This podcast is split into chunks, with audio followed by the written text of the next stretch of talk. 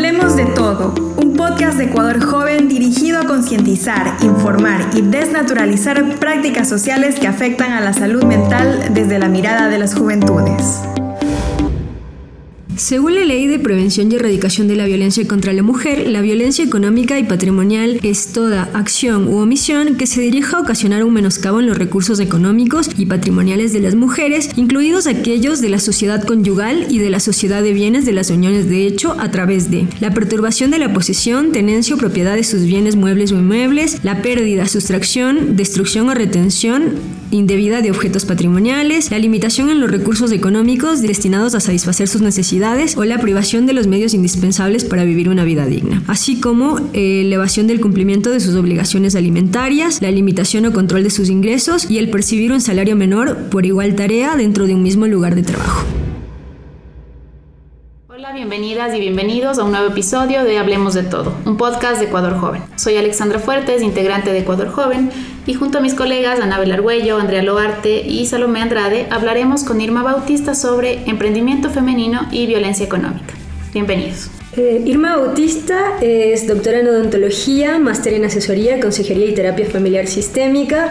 Ha realizado diversos seminarios y cursos en derechos humanos, interculturalidad, pedagogía intercultural, políticas públicas para la inclusión de los afrodescendientes. Es miembro fundadora del MOMUNE y coordinadora nacional de Mujeres Negras por Pichincha. Eh, también es fundadora y presidenta de la Asociación Social y Cultural para la Integración de la Raza Negra en el Ecuador. Es creadora e impulsora de de la Escuela de Saberes Afroecuatorianos, autora del libro Entre Poemas y Cuentos y otros inéditos, y fue galardonada con el premio Manuela Cañizares el 6 de diciembre del 2005. Bienvenida, Irma. Gracias. Bienvenida, Irma. Cuéntanos, desde tu perspectiva, tu experiencia, ¿por qué crees que es importante que las mujeres emprendan?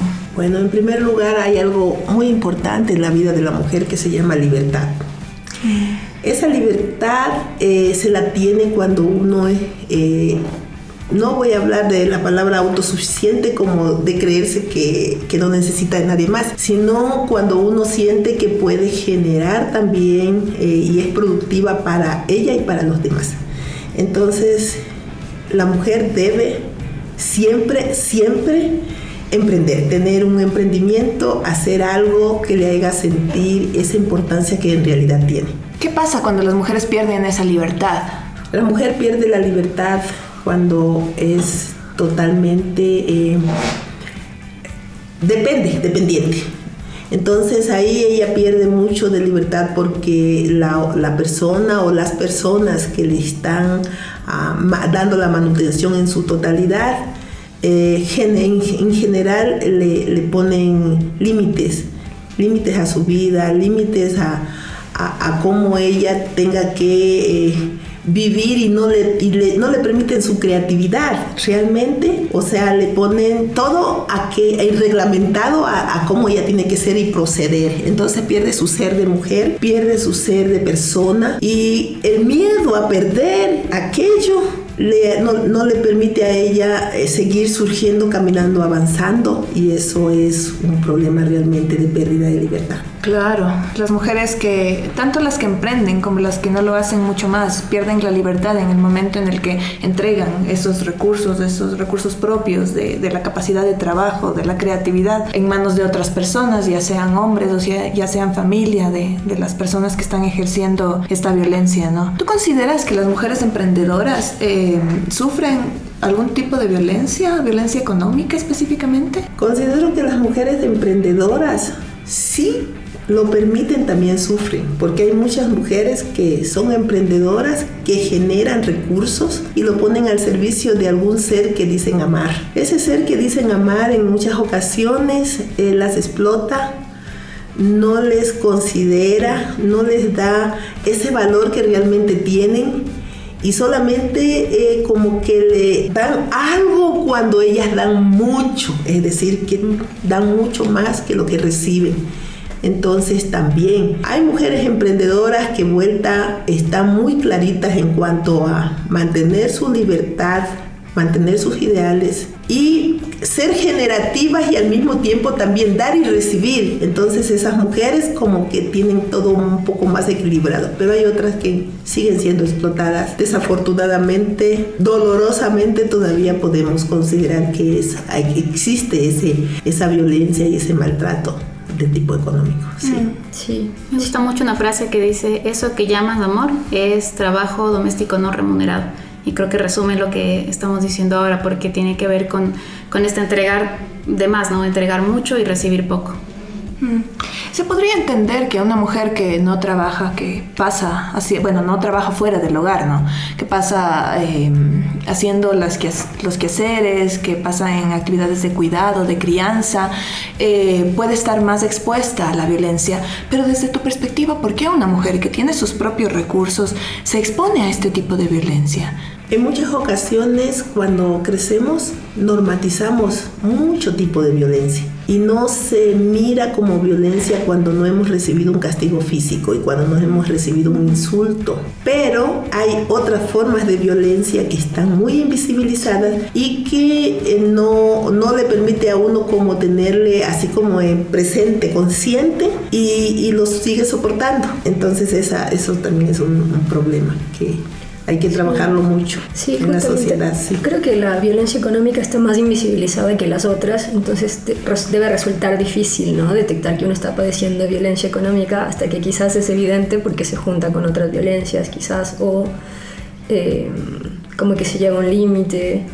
Sí, porque se suele decir que no hay mal que dure 100 años ni cuerpo que lo resista, y llega un momento en que la misma necesidad de de tener, de, poder decidir, de poder uno darse ciertos gustos, le hace que se dé cuenta que, está mal, pues, ¿no? Que, ¿no? que tiene que estar tan dependiente y tan eh, forzadamente limitada, porque es una cuestión, la violencia económica es una limitación casi en su totalidad de poder comprar, decidir qué comer, qué hacer, cómo, sino que tiene que como sujetarse a aquello de lo que se le da y, solo mantenerse con eso que se le ha dado, que se le ha entregado y en muchas ocasiones inclusive maltratada porque, porque si no le alcanza, ahora la economía está muy difícil, todo está más caro y eso tampoco el, ser que eh, hace ejercicio de ese tipo de violencia ni siquiera se da cuenta de que los pasajes suben, de que los productos en las tiendas están más caros, más caros y lo que exige es que se le trate muy bien a él, se le entregue eh, bueno una, una comida exquisita y todo y que alcance aquello que da para todo.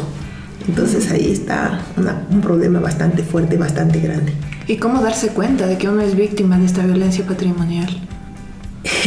Creo que todas nos damos cuenta, pero no lo consideramos dentro del tipo de violencia.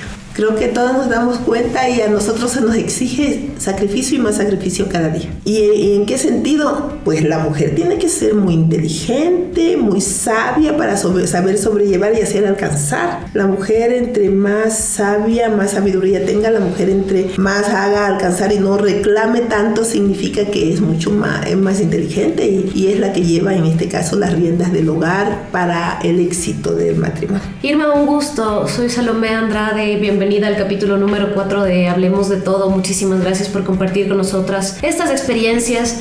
Bueno, de mi lado, y tomando en cuenta el, el capítulo de hoy, que es emprendimiento y violencia, hay que tomar en cuenta que estamos en un país en el que básicamente el subempleo es altísimo, es una tasa súper fuerte, la brecha también no nos colabora, el acceso, tú como gestora a, la de la cultura y como, como una persona que se dedica de una u otra forma a potencializar este tipo de emprendimientos. Em, también te habrás podido dar cuenta que, que, son es la cabeza y la cola de lo mismo, la violencia, ¿no? Es lo que te ayuda a emprender, pero es también lo que te puede quitar de una u otra forma esta libertad como hemos venido hablando. En esa medida yo quisiera que nos cuentes cuáles son los emprendimientos más interesantes que se han gestado en esa misma medida con, con el pueblo afroecuatoriano, por favor. Muchas gracias. Gracias por preguntar.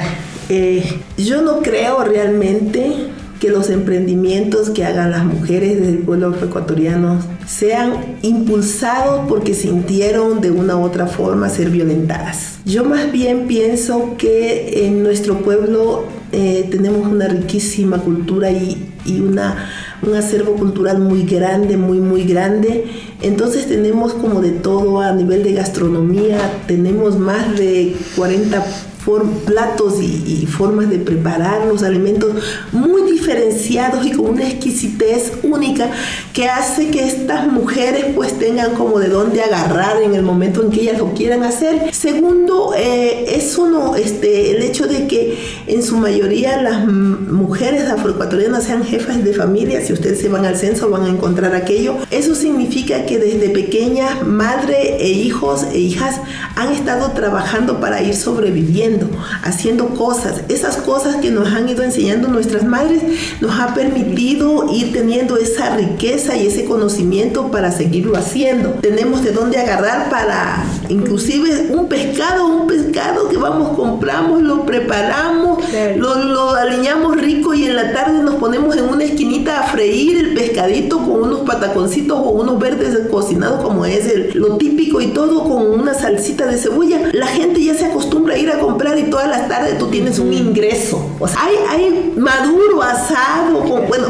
un montón de cosas que podemos hacer así, que no cuestan tanto y que podemos emprender. Entonces, por ese lado. Ahora, segundo, en cuanto a lo que es el arte, la música, la danza, el arte del canto, de los arrullos, los tenemos ahí como una, una cuestión cotidiana de la vida. Entonces, cantamos porque nos encanta, bueno, y, y sobre todo vamos creando los versos para de lo que nos va pasando en el diario vivir y los versos a lo divino porque tenemos una espiritualidad muy fuerte, muy profunda que, que nos permite esa creatividad hacia lo divino y lo hacemos también, de, aparte de eso también tenemos de parte de la sociedad esa aceptación en cuanto a todo lo que es nuestro arte y nuestra, nuestra gastronomía especialmente que, que permite que esta mujer vaya y trabaje. Ahora, el problema es que no se le paga lo que se merece.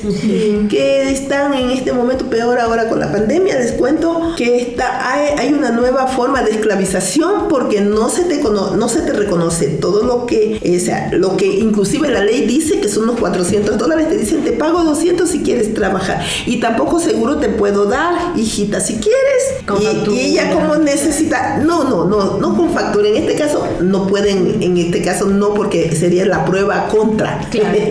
Entonces le piden que trabaje así y la persona que está necesitando para la sobrevivencia de sus hijos y todo acepta trabajar así. Otras le dicen, ¿sabes qué? El COVID lo puedes coger en la calle, ahora te quedas puertas adentro y trabajas de 8 a 8 y hasta la hora que ellos les da la gana. Y así es como estamos sobreviviendo en esta actualidad. Eh, totalmente. Entonces toda esa problemática hay que está ahí guardada, escondidita y que, y que realmente por sobrevivencia la gente, la mujer especialmente la hace. Me gusta mucho esa idea que has propuesto al inicio de lo que venías diciendo, como la, el emprendimiento como una forma de reivindicar la identidad propia ¿no? y la identidad cultural.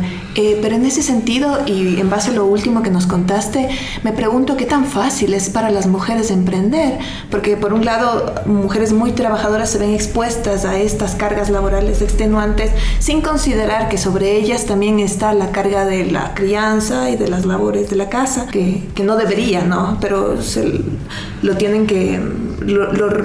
casi siempre son las mujeres las que se hacen cargo. Entonces, desde tu perspectiva, desde todos los emprendimientos que, que, has tenido la posibilidad de estar en contacto, de las mujeres que, con las que mm, tienes contacto, ¿qué es lo que, cuáles son las dificultades más grandes que ves en la cuestión del emprendimiento?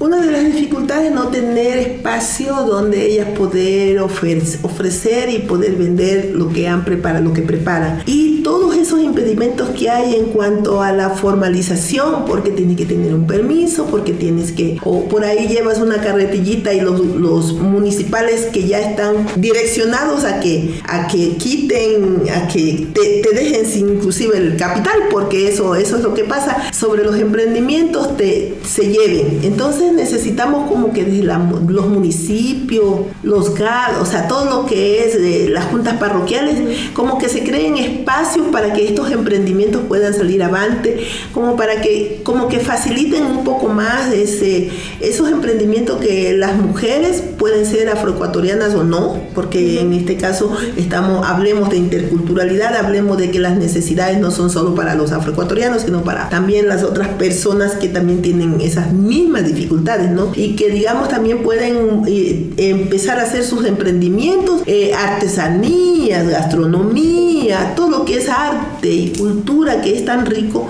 y que el Ecuador tan diverso tiene todavía mucho más que presentar, se lo puede hacer. Y que sería increíblemente tener una industria cultural que respalde este tipo de, de riqueza, justamente para eso. Para mí también me parece que el podcast permanentemente un llamado a eso, un llamado a la acción desde la sociedad civil, tanto para mm, la apropiación de, este tipo de espacios que son abiertos al, público y a, y a la discusión como también debería ser el espacio de afuera, el, nuestras calles, porque en realidad nos pertenecen a todos y están completamente vacías desde hace más de dos años por un abandono total del Estado en todos los sentidos. Em, por mi parte, preguntarte también, o sea, ¿qué, qué tipo de eh, ¿Qué tipo de gestión sería la más, la más llevadera para, los, para el sector cultural?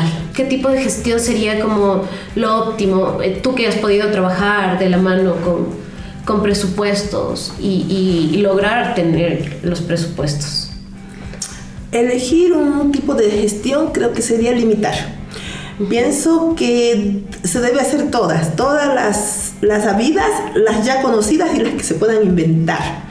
La cuestión es que eh, pienso que las instituciones que son las encargadas de eh, impulsar, promover, eh, dar los espacios adecuados y todo, deberían estar como un poquito abiertas a que los emprendimientos y todo lo que se presente desde la sociedad toda ah, puedan ser acogidas y puedan ser como apoyadas, ¿no? El acompañamiento es muy importante y, y yo pienso que los seres humanos no tenemos límites en la creatividad, que los seres humanos este, podemos ir creando y ir presentando aquello que vaya enriqueciendo más porque la cultura nunca es dura, inflexible, la cultura siempre es expandible, siempre va mejorando, va enriqueciéndose, va eh, cultivándose y digamos, y cuando hablamos de interculturalidad, eh, entre el enriquecimiento que da un grupo humano, el otro, el otro, el otro, se hace una, una riqueza muy grande en cuanto a lo que es la cultura. Podemos seguir avanzando como sociedad, podemos ir dando alternativas. Lo que sí debe, cuando se piensa en,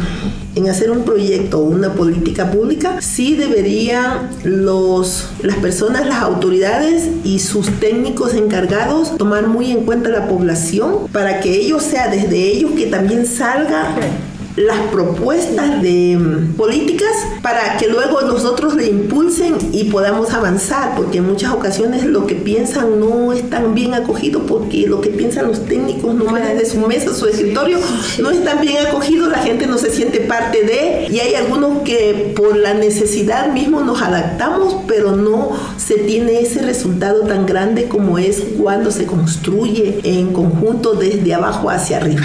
Eso es. Exacto. Y que no se pierdan, digamos, estos eh, saberes que comentabas, que, generan empoderamiento. Digamos que eso, eso me parece súper interesante, cómo se transmiten de generación en generación. Eh, y cómo se puede gestionar eso también para que no se pierda. Por eso es súper importante que, que esté el protagonismo, digamos, de todos estos saberes y que desde ahí se puedan ir generando propuestas, emprendimientos que conserven todas esas tradiciones. En esta cuestión del empoderamiento femenino, em, quisiera comentarte una situación de, de, un caso clínico que estoy trabajando. Una persona quiere hacer, quiere estudiar porque nunca tuvo la oportunidad de estudiar. Una mujer quiere estudiar, pero necesita un préstamo para eso. Cuando accede a las instituciones financieras, entre los requisitos está que ya tenga algo que le sustente económicamente, una casa, un carro, cualquier cosa que le pueda, para que eso respalde el préstamo que le van a hacer. El problema es que los bienes están a nombre de su esposo y su esposo no está de acuerdo con que ella Entonces, yo quisiera entender desde la experiencia que tú has tenido, ¿qué tan común es esta situación? Ella ha trabajado, al igual que su esposo, para construir estos recursos, pero casi siempre los recursos quedan a nombre de los hombres. Entonces esto dificulta mucho la utilización de estos recursos para las mujeres. ¿Qué tan común crees que es esto? Es muy común.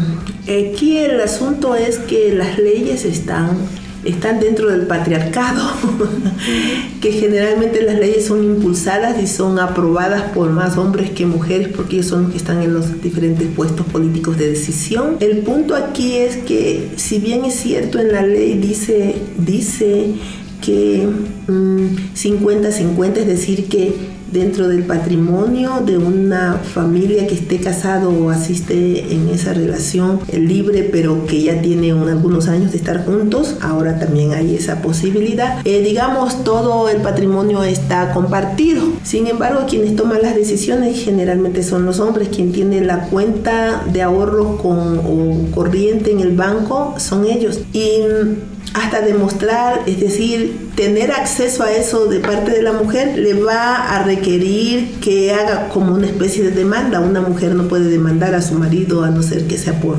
causas eh, ya de, tipo de violencia. Y, como se están llevando armónicamente, aparentemente, eh, bueno, tiene que como, como aceptar aquello.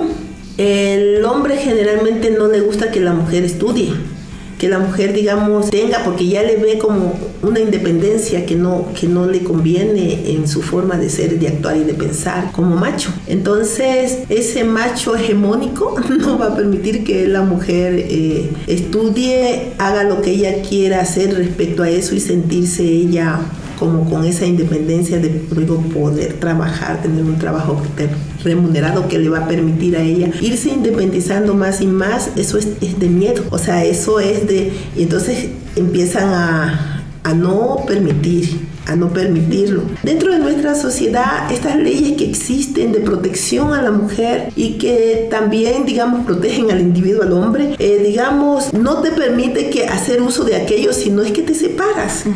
Esta mujer no quiere separarse de su esposo, por lo tanto, le va a tocar ella buscar otra alternativa pertenecer, hacerse de un grupo de mujeres que hagan un banquito. Por ejemplo, nosotros tenemos, nosotras como mujeres, hemos armado un banquito, un banquito en el que vamos ahorrando un poquito y vamos ahí, luego nos hacemos préstamos pequeños. Para estudiar no necesariamente tiene que endeudarse tanto, a no ser que quiera salir fuera del país y que tenga que tener para todo, digamos, todas sus necesidades, si no, necesita endeudarse tanto realmente. Y que lo puede hacer, que busque una alternativa, en, esta, en este caso de, su, de, la persona que, que, está, que tiene usted como paciente, sería que busque otra alternativa de no endeudarse tanto y no tener que depender del patrimonio familiar para poder estudiar, porque sí se puede, también se puede, puede este, bueno, la gratuidad de la educación, que también es otra cosa invisibilizada, se dice gratis gratis, pero no es tan gratis que no es tan gratis que digamos.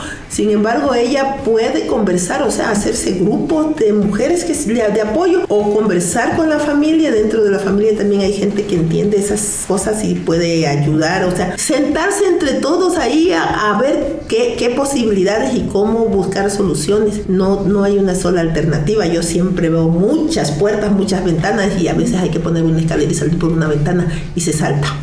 pero se puede. si se quiere, se puede. Qué importante eso de buscar alternativas, ¿no? es triste pensar que no pueden disponer del patrimonio que ellas han construido, porque eso implicaría que tengan que pasar por un proceso de separación que no todas las mujeres están dispuestas a pasar. Y no es necesario tampoco. Y tampoco, claro, pero siempre buscar una alternativa. En ese sentido también me pongo a pensar en las mujeres que recién están emprendiendo, como eh, nosotras también hemos tenido una experiencia similar al respecto y como que se siente la angustia, el miedo de empezar. Hay muchas mujeres que a los dos, tres meses desisten porque sienten que es demasiado, que es mucha la carga que están asumiendo, que las deudas se les vienen una tras otra. Entonces no sé si tú puedes guiarnos en alguna forma de decir, bueno, a dónde acudir, con quién hablar, qué podemos hacer las mujeres que estamos recién empezando estos emprendimientos y que no contamos con, este, con esta red de apoyo, con este presupuesto que nos permite sostener el emprendimiento hasta cuando este salga. Todo emprendimiento tiene alto riesgo. Y en especial en esta época de pandemia donde la economía y, todo lo que ha sucedido que usted, ustedes conocen muy bien, no nos permiten casi como darnos esos gustitos de estar comprando a no ser lo absoluto y estrictamente necesario. Entonces, eh, digamos, es, es un problema que no es solo de una familia y que es un problema de la sociedad toda, que estamos en este momento viviendo, hay un montón de, yo veo cualquier cantidad de, de sitios cerrados donde antes, eh, o sea, antes era qué difícil conseguir o arrendar ese local para poner algo, en este momento está cerrado y dice de arriendo. ¿Y eso qué significa? Que la, muchos emprendimientos que ya tenían inclusive años han fracasado. Entonces, más, más aún se diga el alto riesgo que tiene un nuevo emprendimiento, que con eso no quiero decirles que no empiece. Todo se tiene que empezar, no hay peor lucha que la que no se hace. Entonces, lo que sí es que hay que buscar como alternativas de emprendimientos que no se den en el mismo lugar y que también se sienta que son necesitados por las personas tienen que, antes de emprender, de poner, hacer un estudio de, de, de mercado, o sea, hacerse ayudar, porque hay muchas alternativas en este momento y cursos. Hay en, en el Consejo Provincial, por ejemplo, ahí hay un, un espacio, una dirección de género. Buscar esa dirección de género del Consejo Provincial y conversar lo que está tratando de hacer y ahí le pueden asesorar también,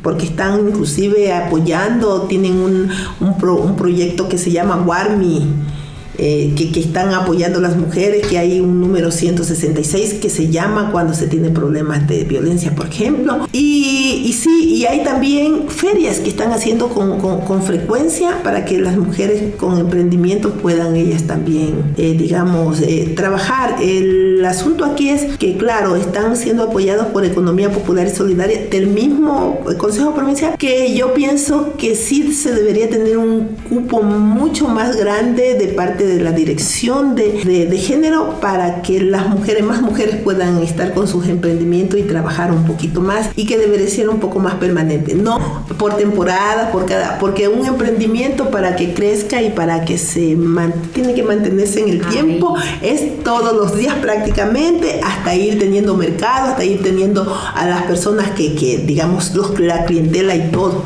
Entonces sí se debería sustentar más ese trabajo de el Consejo Provincial está siendo muy bueno, pero sí hay que impulsar mucho más este, esta ayuda, esto, de emprendimientos con las mujeres para que puedan independizarse más y no estar con el miedo, el temor de qué le doy de comer a mis hijos mañana si no sigo aguantándome aquí los insultos, los golpes y toda la violencia que pueden, de que pueden estar teniendo. Entonces, Claro, qué importante la información que nos das. En esta línea a mí me gustaría compartirles algunos datos de la región.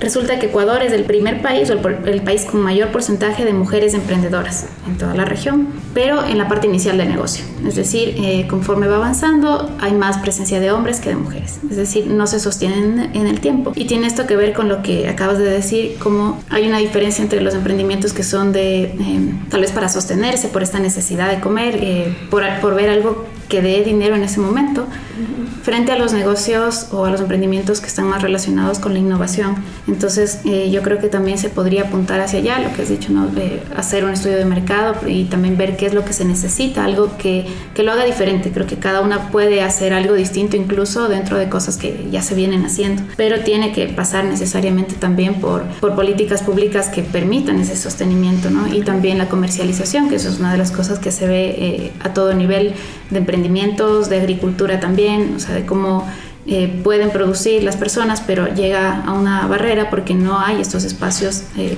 tan establecidos de apoyo ¿no? a la comercialización, a la difusión.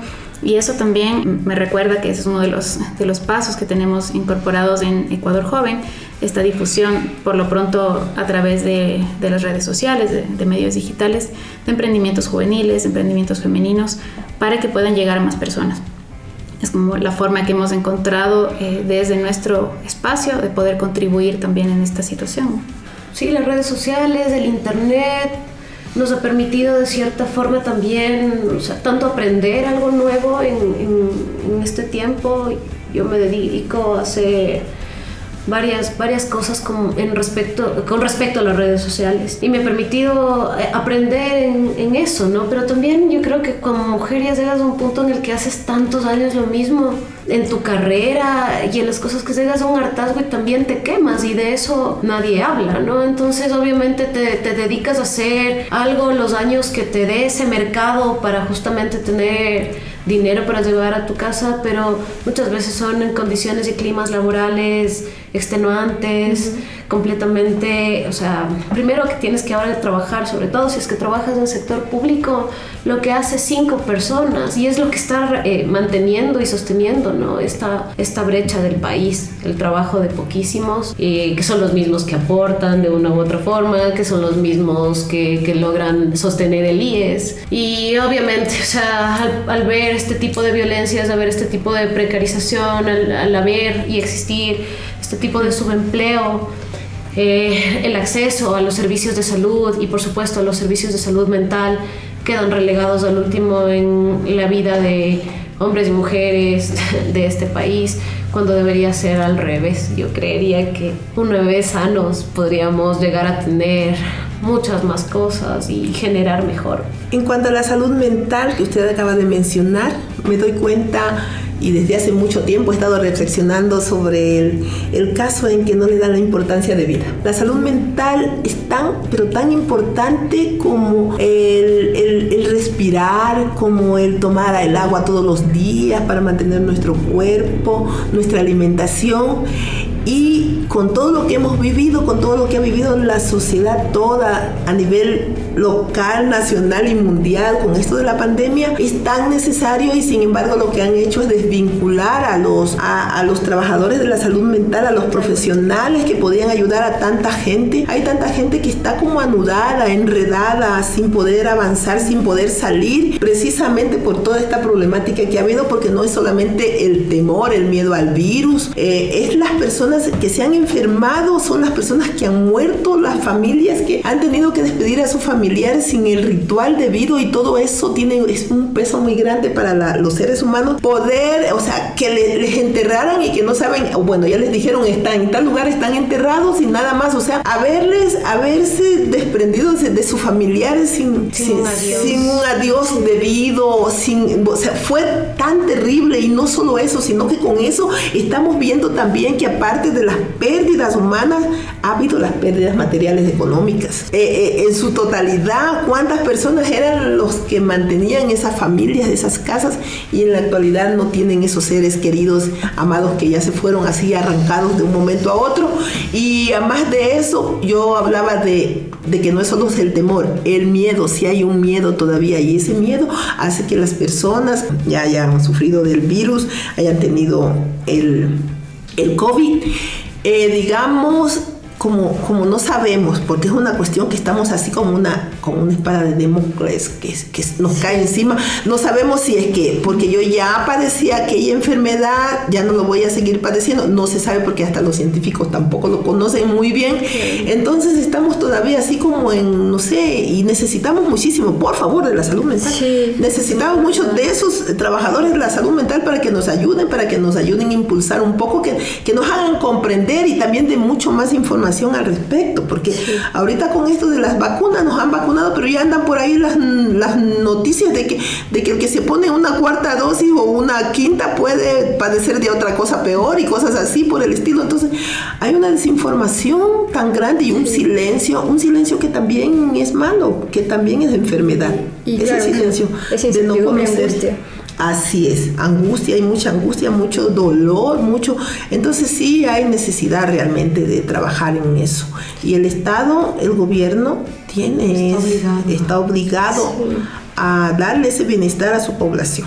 Sí, trabajar sobre todo en prevención, en salud mental, que generalmente eh, lo que más se trabaja es en atención, pero en, en prevención, digamos, eh, como que siento que faltan muchos aportes.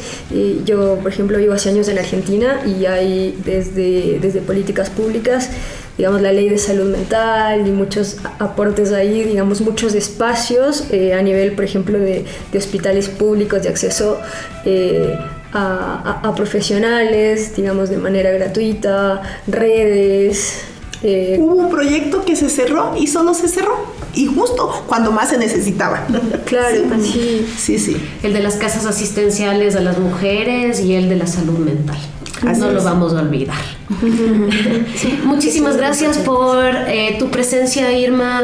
Muchísimas gracias por eh, compartir con nosotras que estamos justamente en este camino de querer abrir puertas, ventanas y espacios a las personas que quieren salir adelante, emprendedores, a las juventudes, a más mujeres y a toda la riqueza que tenemos, porque eso es muchísimo, muchísimo, muy válido, a pesar de que no genere todo el dinero que quisiéramos y debería generar. Muchísimas gracias a ustedes por haberme invitado y hay algo que debo decirles que aún sigo siendo la coordinadora nacional de organizaciones de mujeres negras, no solo por Pichincha, sino a nivel nacional todavía estoy en ese carguito que tengo que entregarlo de la mejor manera. Qué bueno. ¿Qué consejo, para terminar, qué consejo les darías a las mujeres emprendedoras o las que están tratando de emprender y que todavía las mujeres jóvenes? A las mujeres jóvenes. Ah, pues yo les diría que en cada mujer hay una emprendedora y que no solamente tiene que, tienen que ser las que ya empezaron, sino todas aquellas que quieran serlo y que todo lo que se piense hacer para el bienestar de, estas, de las mujeres, de su familia, o sea, es se puede, se lo puede conseguir. Es una cuestión solo de querer y dar el primer paso, el segundo, el tercero y por ahí todos los necesarios para lograrlo.